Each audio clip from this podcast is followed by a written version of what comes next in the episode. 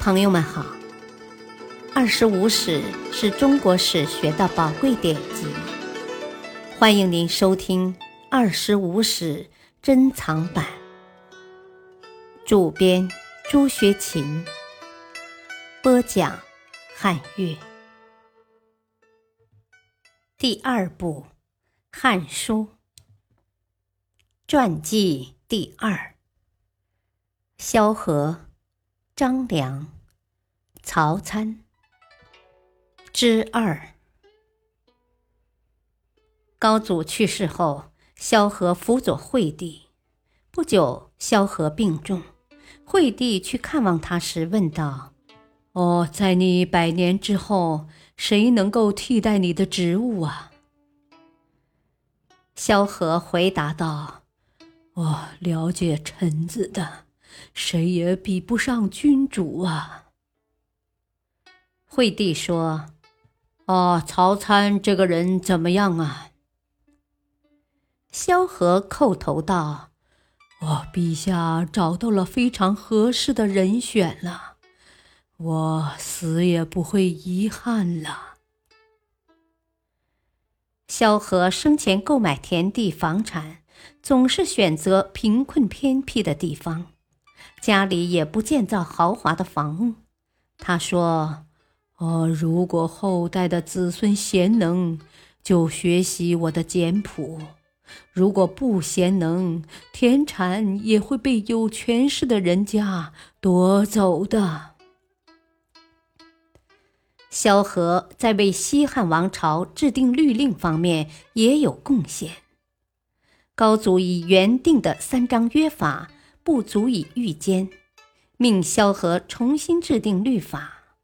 萧何采折秦法，酌加新律，作九章律。这是汉初最重要的一部法典，是在理亏法经和秦律基础上制定的一部汉律。九章律即在盗、贼、囚、捕、杂、拒六律之外。增加了户律及婚姻、赋税、新律、善兴徭役等；旧律、畜牧马牛之事三篇。孝惠二年（公元前一九三年），萧何去世，谥号文忠侯。张良，出生不详，卒年公元前一八五年。字子房，先世为战国时韩国贵族，曾武士为韩相。祖父开地，富平。秦灭韩时，张良尚有家童三百人，他倾全部家财寻求刺客，企图暗杀秦始皇，为韩报仇。他乘秦始皇东游之际。和一个力士在博浪沙（今河南原阳东南）用铁锤狙击未遂，于是便姓艺名，王密下邳。在下邳桥下遇一老妇，赠他《太公兵法》一书，亦称《黄石公三略》，相传为太公吕尚所著。秦二世元年。公元前二零九年七月，他响应陈胜、吴广起事反秦，不久归附沛公刘邦，成为刘邦身边重要谋士。刘邦进据咸阳后，看到秦宫帷帐、狗马、重宝、妇女一千数，想留居宫中。张良对刘邦说。啊！刚入秦就想贪图安乐，这是助桀为虐呀！刘邦听后立即还军霸上。项羽入关中后，四十万大军驻兵新丰鸿门（今陕西临潼东），两军对峙，气氛紧张。项羽听从谋士范增建议，准备设鸿门宴加害刘邦。这时，项羽叔父项伯为报张良以前救命之恩，星夜劫持汉营，把项羽的计划告诉了张良。张良劝刘邦在鸿门宴上卑辞言和，保存实力，并疏通项伯，使刘邦得以脱身。汉王元年（公元前二零六年），刘邦被封为汉王。他听从萧何等人建议，以巴蜀为基地。四月，汉军过褒中（今陕西汉中西北）时。张良建议刘邦烧掉栈道，使天下无还心，以麻痹项羽。汉王二年，刘邦在彭城一战中遭到惨败。张良建议刘邦争取英布、彭越和韩信三人反楚归汉，从而奠定了日后汉军对项羽实行战略包围的基础。刘邦、项羽相持在荥阳成皋时，刘邦为摆脱困境，曾一度听信谋士黎师奇建议，企图以立六国后裔的办法来削弱楚军，并派人祝客印玺，准备实行分封。这事被张良得知后，去见刘邦。刘邦正在用膳。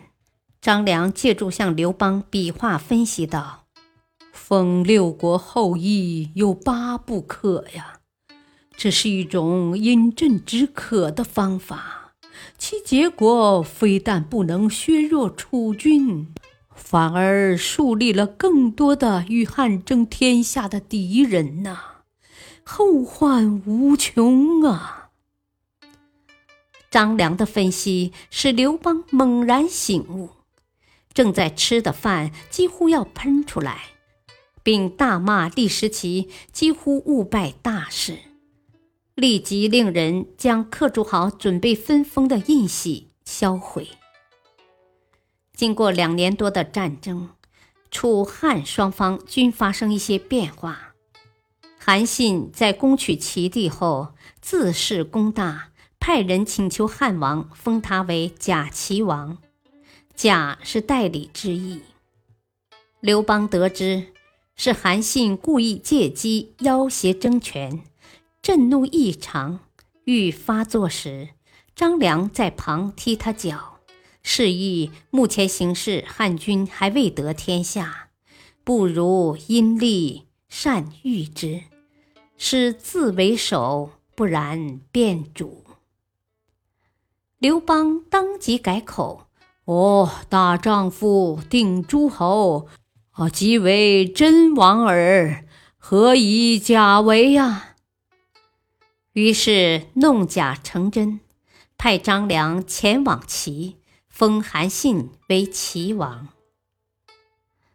刘邦称帝后，在论功行赏时，对张良的评价是：我，运筹帷幄中，决胜千里之外呀。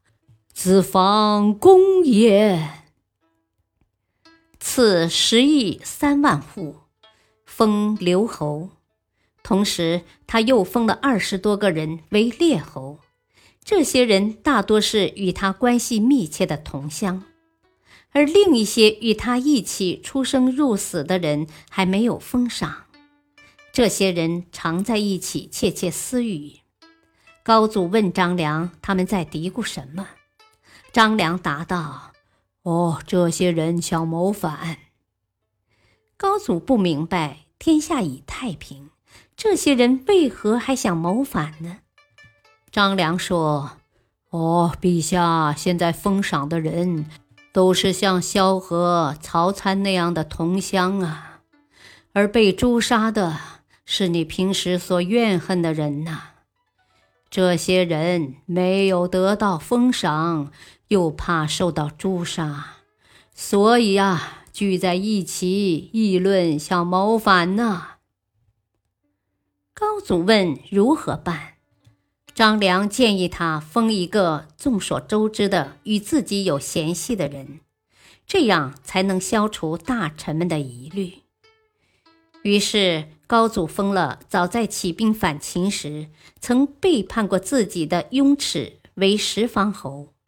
这才打消了大臣们对刘邦的猜疑，维护了统治集团的团结。高祖定都洛阳后，齐人娄敬劝说他将国都迁往关中，那里地势险要，物产丰富，人口繁盛，是定都的理想所在。但与刘邦一起打天下的关东群臣诸将，不愿到离家乡较远的关中去，坚持要定都洛阳。在一片反对声中，只有张良支持娄敬的建议。他指出，关中不仅地势险要，物产丰富，并且左投寒，右龙蜀，沃野千里，南有巴蜀之饶。北有胡苑之力，而且便于对广大的关东地区进行控制。此所谓“金城千里，天府之国”也。张良的分析使刘邦下定决心，当即下令迁都长安。